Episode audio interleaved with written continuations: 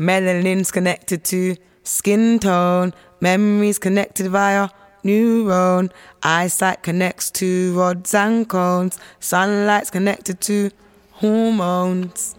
Welcome to the Known in Your Bones podcast, an arts and heritage project that shines a light on the sunshine vitamin D. For the last two years, we've been exploring its all powerful influence on and all of our lives. Today's episode explores bone and skin. Our skin is a complex and dynamic organ and has evolved to protect us from harsh ultraviolet rays emitted from the sun. This can be seen through melanin, where people with darker skin tones live closer to the equator and those living further north have fairer skin. This plays an important role in vitamin D and how it came to be known as a sunshine vitamin. Once ultraviolet light rays from the sun come in contact with our skin, they convert a chemical stored just under the skin's layer into a compound that plays an active role in calcium absorption, helping to form layers of crystallization into a dense matrix that builds our strong bones. Those with vitamin D deficiency can develop bones that become brittle and soften, curving under the weight of their bodies. From a fetus in the womb to infancy, through to adulthood and old age, our bones are constantly remodeling. They tell the story of how we lived and our contact with the sun. Now, this is what I often think when I'm sitting in a cafe or in a tube train, looking at the person opposite me, who may be a total stranger, but we might have this skin deep connection. Though you know I don't actually know you, I might have got you under my skin. My palm lines are changing, as they sometimes do, and you might have made a new sign begin. It's not a main marker like life, head, and heart, but one of these little fine threads reflecting my personal flowchart, reacting to things done or things said. Though you know I don't actually know you, we might have this skin deep connection. Some things caused by you or someone you knew might be changing my life's direction.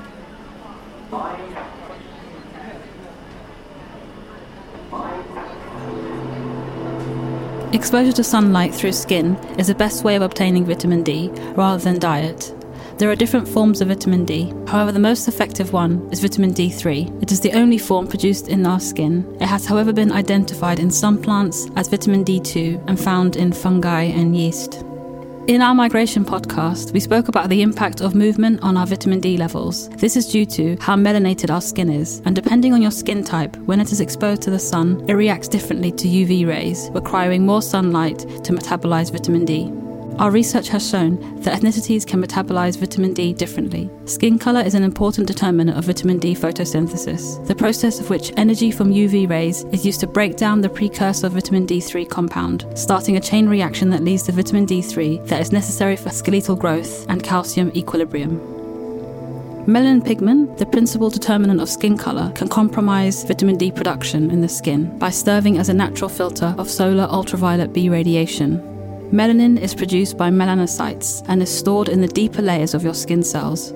Dark skinned individuals have an abundance of melanin that is distributed diffusely and uniformly. On the contrary, light skinned individuals have relatively less melanin and a sparser distribution of it. Dark skinned individuals, as a result of increased skin melanin content, are at higher risk of vitamin D deficiency when they're living in colder climates. Thank you for keeping me together Thank you for protecting me in every weather. Thank you for stretching so I can grow. Thank you for having my back from the top of my head to the tips of my toes. Thank you for singing the song played by the rain on my face. Thank you for mapping the constellation of pores and capillaries in place. Thank you for sweat when I am hot. Thank you for goosebumps when I am not. Thank you for the roughness of tree bark and the scabs on my knee. Thank you for the smoothness of marshmallows and baby's feet. Thank you for the butterfly kiss of snowflakes. Thank you for the sizzle of the winter sea and the buttercup sun melting over my shoulders in spring. Thank you, skin. Thank you for everything. As part of our research, we came across a crude scale that describes a way to classify skin by its reaction to exposure to sunlight. It is referred to as the Fitzpatrick classification scale. A characteristic that is present at birth, it ranges from skin type 1 to 6, from pale white skin to dark brown or black skin tones. Not everyone fits into this category, but it is useful in identifying who is at most risk of being sunburnt and those likely to have vitamin D levels when living further away from the equator. Our useful, beautiful skin, so protective, so decorative, has been dragged into so much painful, ugly, unnecessary drama. This needs to stop. I know this in my bones. I know too that all of my identity mother tongue, passport, gender, body type, education, bank account, address, where I shop, music I listen to, the clothes I wear, my formative memories, family recipes, my freedoms and responsibilities none of this was my free will, mine to self determine, my fault or success, and I know in my bones the same is true for you. The Museum of London Centre for Human Bioarchaeology holds a collection of over 20,000 human remains that have been excavated in advance of construction or development work in the city and the Greater London area, where there are burial and cemetery sites. Their archaeological assemblages of human remains enables them to assess the health of Londoners and reveal important information about health issues and lifestyles. The book Manufactured Bodies The Impact of Industrialisation on London Health by Gaynor Western and Jelena Bekvalac explores the changing health of Londoners by using imaging techniques to examine skeletal remains from the pre medieval to post medieval period. As a society, we've moved from largely living in countrysides in smaller settlements, working outdoors, sourcing and eating locally, to investing in technology that has enabled growth through trade and empire. This caused an exponential increase in the population, leading to denser settlements requiring more food energy, and material to the society we see today. In pre medieval times, there wasn't representation of diseases in skeletons we see today. But with increasing urbanization, people began working indoors, and then we have the development of white and blue collar jobs, which has changed the way individuals live and work. This led to a drastic reduction in how much we were exposed to sunlight, leading to vitamin D deficiency, which presents in the body as rickets, curvature of the bone in small children and adolescents, which is a critical development period for bone health when there is rapid growth, but also appears in the elderly as osteomalacia, a weakness in bone, muscle, tenderness, and pain in the spine. What do I know? In my bones.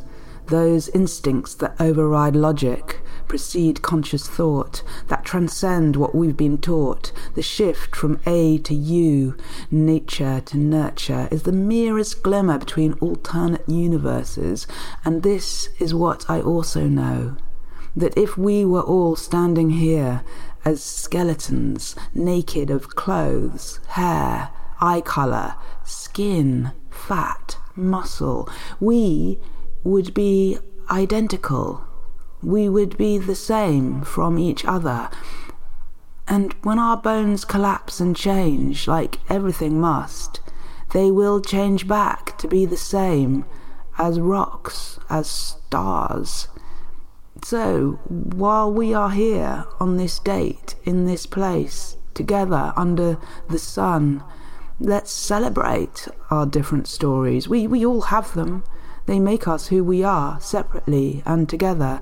We are all different. That's something we share, together with the sun, the earth, and the air. Francis Glisson's Treatise of the Rickets was one of the first books published on the subject, written just five years after rickets was classified as a medical condition. The author, then a physician at Caius College, Cambridge, claims that the phenomenon was first observed in the 1620s among children in Dorset and Somerset. He cites overfeeding rather than malnutrition as the cause of the condition, particularly the indigestion and vomiting that results from excessive feeding. This, he writes, may be reputed among special causes why this disease doth more frequently invade the cradles of the rich than afflict poor men's children. In the Wellcome collection, you can also find paintings of a cross section of bones affected by rickets, clearly depicting the curvature or softness caused by vitamin D deficiency. The images were painted from actual hospital cases shortly after the death of a patient and later reproduced as coloured lithographs for medical purposes. The artist Gomalt produced a variety of anatomical works depicting the internal effects of diseases on the human body.